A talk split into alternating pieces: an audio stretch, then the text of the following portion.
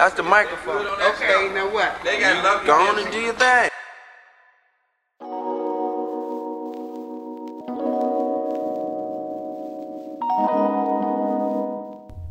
My uncle, my uncle Miles. My uncle is um, the last of my grandparents' four children. He's the baby.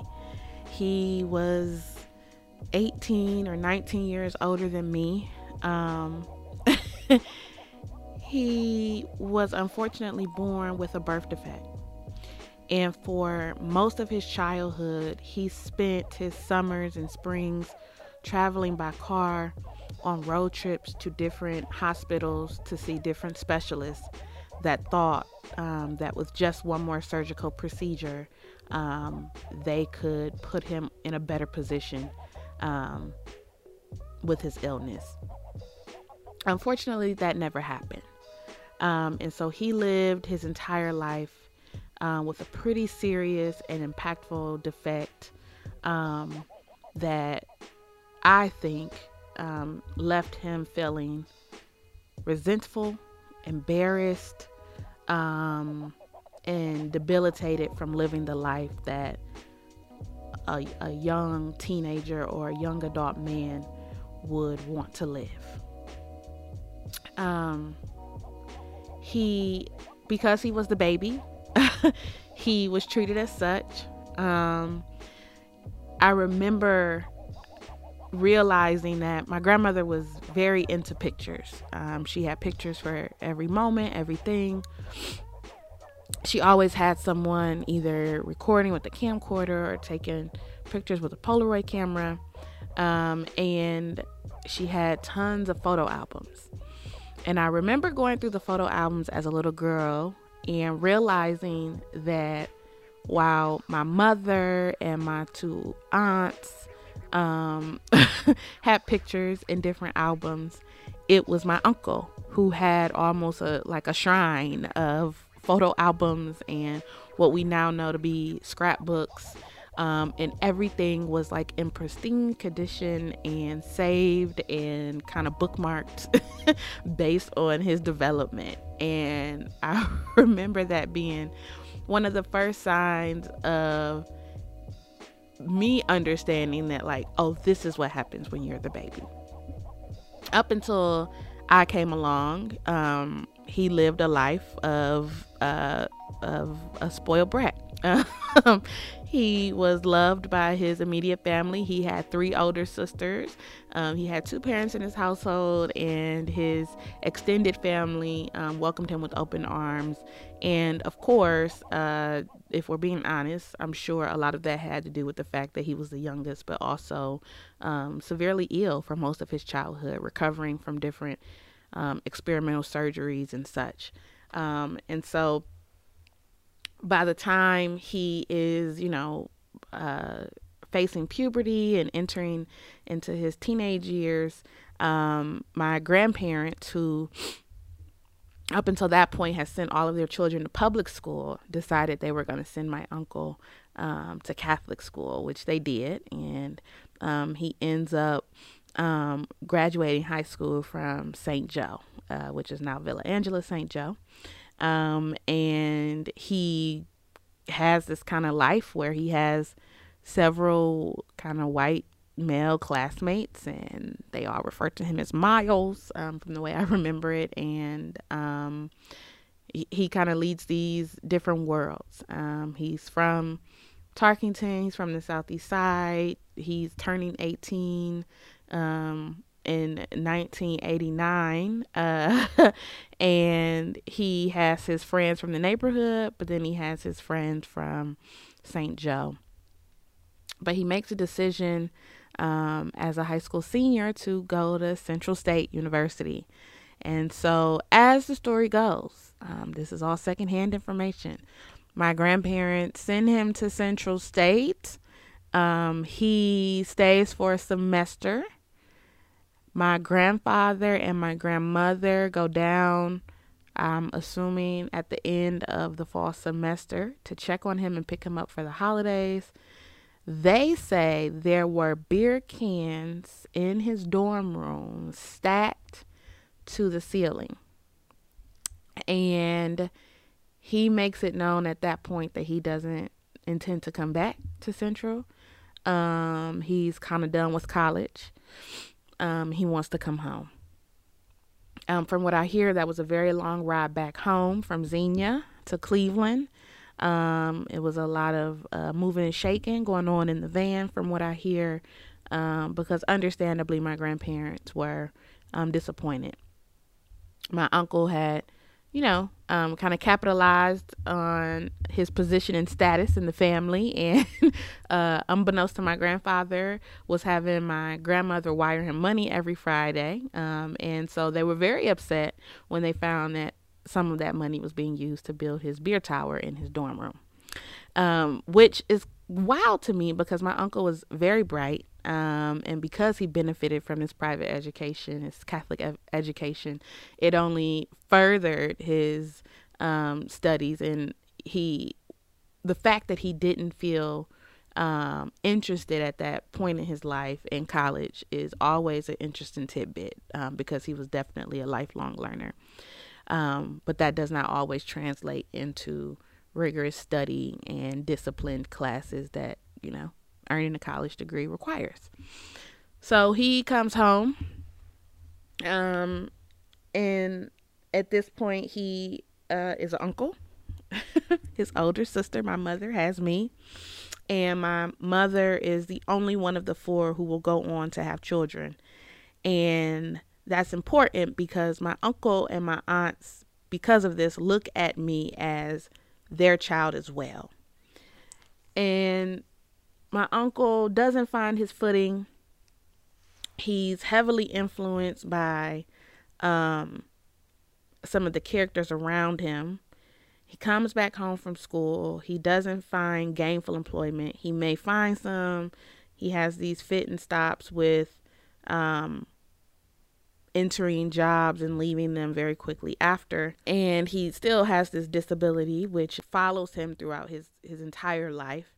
And eventually, it's revealed that he is struggling with addiction. And what I what I what I didn't know then that I definitely know now um, is just how much uh, substances alter your not only your behavior but they alter your reality. They alter um, your sense of self and your your grasp on reality. Um, I come from a family that is not a stranger to uh, substance use and or addiction, including alcohol. I come from a family that I would say, uh, both on my grandmother's side and my grandfather's side, has experienced addiction in such a way that it's been um, debilitating for members of our family. And so it's always interesting for me, given how I react to that knowledge, I go the opposite way. I kind of run for the hills. So it's always interesting for me knowing that my mother and her siblings knew all these things, how it still didn't prevent some of the decisions they made. Um, but what I will say is, knowing what I know now, my uncle's illness, the one that he was born with, and then the, the one that he developed via substances, the link between the two makes so much more sense as adult Leah if I were walking around with a debilitating illness that no one had a cure for, and I had scars all over my body from different physicians and surgeons who were trying to experiment with different fixes that they pitched to my parents, I think as a college dropout home trying to figure out what I'm doing with my life, substances would turn from social to addiction very quickly for me as well, and for many of us um, especially in an age where they were being treated as kind of party candy, from my understanding. And no one knew the true ramifications until a generation later. Um, and so I often wonder if my uncle had been born maybe five years later or 10 years later, would his story be the same? Because he would know more about the substances that he was offered than he did at his time. Um, my uncle was uh, about six feet. My grandfather is over six feet. My uncle was a little bit shorter than him. Um, many women um, in my childhood told me that my uncle was fine. So I'll just give y'all that tidbit. he uh, usually kept a low Caesar cut. He was very energetic. Um, you he, when he was in the room, you knew he was there. Um, he was strong. Um, he was agile like his father, he was an athlete. Um, like his sisters, uh, he was an athlete. And when I say athlete, his his my aunt, his older sister, went on on an athletic scholarship to college, and so he had a lot um, of catching up to do when it came to to, to his older sisters. Um, and he rose to the occasion. He played basketball, he ran track. Everyone in my family is kind of forced to play baseball or softball for a period of time, and so he did that as well. So he was he was fit. He was cut. He was a young man in the early 90s, in his 20s, trying to find his way. He was definitely highly influenced by hip hop culture. In in our family home, there's a front window in the living room that looks out to the street in the driveway. And my uncle was usually kind of the babysitter because he was home, sometimes unemployed, and I was there, you know, don't got nothing to do as a little girl. Um, and so while everyone else was at work, me and him were at home. And if my grandmother had to go out and make a run or run an errand, um, that would be the time where we would use the speaker in the living room to play what he called our music. Now, it's interesting to me because it was definitely his music, but because I was his little sidekick, it quickly became what he he tried to get me, you know, get some skin in the game. So he started calling it our music. Um, and so he would wait. My grandmother always drove Nissans. Um, so at this period, she had this burgundy um, Nissan Maxima, and we uh, would wait for her to, you know, reverse out of the driveway and get down the street. And he would have me, the little one, on the couch waiting out the window. And he would say, Okay, tell me when my hits the stop sign, the stop sign at the end of the street. I would tell him, and he would turn up the music and it you know what was in her tape deck was like mississippi mass choir child and um i don't know it was if it's holiday time it's the temptations you know my my grandmother being born in the 40s and you know coming of age in the 50s and 60s she's into motown she's into uh soul and gospel and so he would kind of take her tape out throw it to the side and put his in. And one of the first songs I remember him teaching me um, was NWA. While I'm rapping lyrics to Easy E and sitting on my grandmother's ivory sofa, um, jumping up and down, mimicking my uncle with the finger pointing and the head bobbing and you know we shaking and we doing it in the living room I can recall those memories vividly because it was that first set of bonding memories that I had with him, and they were over rap music. And maybe he manifested it, but it definitely stuck. Um, and it definitely became our music, and it was definitely something that we shared up until he died. As I got older, I would go to concerts and things, and I got into the habit of calling him on speakerphone and letting him hear different performances over the phone um, that I knew he would appreciate before it was so easy to take a video. And he would be on the speakerphone through like my Blackberry or my Nextel or whatever, screaming like, oh my God, etc., etc. And one of my biggest regrets to this day is just not buying him a ticket and taking him with me. I wish we had been able to attend a rap concert together. One of, I think, my biggest regrets was not approaching my uncle with empathy At the time, I looked at his issues with substances as his fault. I looked at them as his choice. I looked at them and I looked at it as just a dumb choice that he kept making over and over that ruined the good times for everyone. That is how I thought. I thought that way for most of my childhood. And the reason I think is because one, it was how we were speaking in community. Like when you went to school, uh, we had different phrases for folks who had substance use disorder. When we went to church, you know, we were praying for people who were quote unquote on drugs and in the street. On TV, there were jokes and movies and characters that are iconic now, I guess, that were centering those who were addicted to substances. Um, and none of it, none of it had an empathetic approach. Not any of it. Um, and now when you look at like the opioid crisis, at least here in Ohio, um, that tone is totally different than how we approach, you know, cocaine and crack cocaine and other substances. And I feel so much regret. But I know that I can only grow as fast as the society around me grows in some instances, and that's one. Um, you you don't do better until you know better, and I had to learn and grow and educate myself to know better.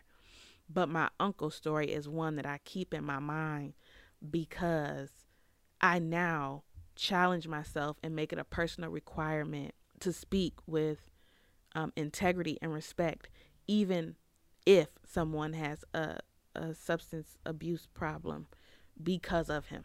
And many of us have these folks in our families who are isolated, who are shunned, who, under the influence, are making decisions like stealing things and you know doing crooked things doing violent things that make us fearful of their presence in the family or in the home and so it's a very complicated conversation because you want to have empathy but you also have to protect yourself and that is the situation that my grandparents found themselves in with my uncle. And so as I grew, so did my uncle's drug problem. It is one of the defining moments for our family because my uncle was young, he was strong as hell, and when he abused substances, he became very dangerous and he became very angry. And it took me years to stop having nightmares, not about the boogeyman, not about, you know, Scream 1, 2, and 3 and the movies and all these other things that were out at that time. But I, up until college, all through college actually, was having nightmares about my uncle. My uncle, my dance partner, my rapping my rap group partner, my fake rap group partner, my mommy's baby brother, my uncle. Because while under the influence, he became a terror. He would break windows, he would punch holes in walls, he would, you know, threaten violence against his mother, his father, me, his sisters, uncles, neighbors, friends, lifelong friends. And then the next day, while you know, coming down from that influence, he wouldn't remember it. He wouldn't understand, you know, w- what damage he had done uh, physically or even emotionally. And as these episodes intensified and as they became more common, I was living in a reality where I was watching my grandparents try to understand what to do with their baby. My grandmother called my uncle her baby uh, even by the time I came around. And again, he was 18 when I when I was entered the picture. Um, and I remember my grandmother believed in journaling. I don't know if this was something she started on her own or if it was suggested to her based on the things she was experiencing, but I remember reading her journals, which I know is a major no, major uh, violation. But she had passed, and I was nosy, and I wanted to know what was going on inside her head. And much of her journal were notes and recollections about how she felt about her baby, her son. I thought that it was powerful because I have stories about my grandmother fighting my uncle and winning, child. My grandmother was not to be played with. she was at that time in her late 50s going up against a 21, 22 year old uh, bull, um, and she would win. Um, I have stories of her, of him coming to the house uh, after being in altercations out in the street with people. And I'll give you guys uh, an example. This is going to be a little graphic. Um, my uncle was out in the streets, um, got into it with some folks. I don't know the full scope of what happened. All I know is that they bit his ear off, um, and you can tell the era.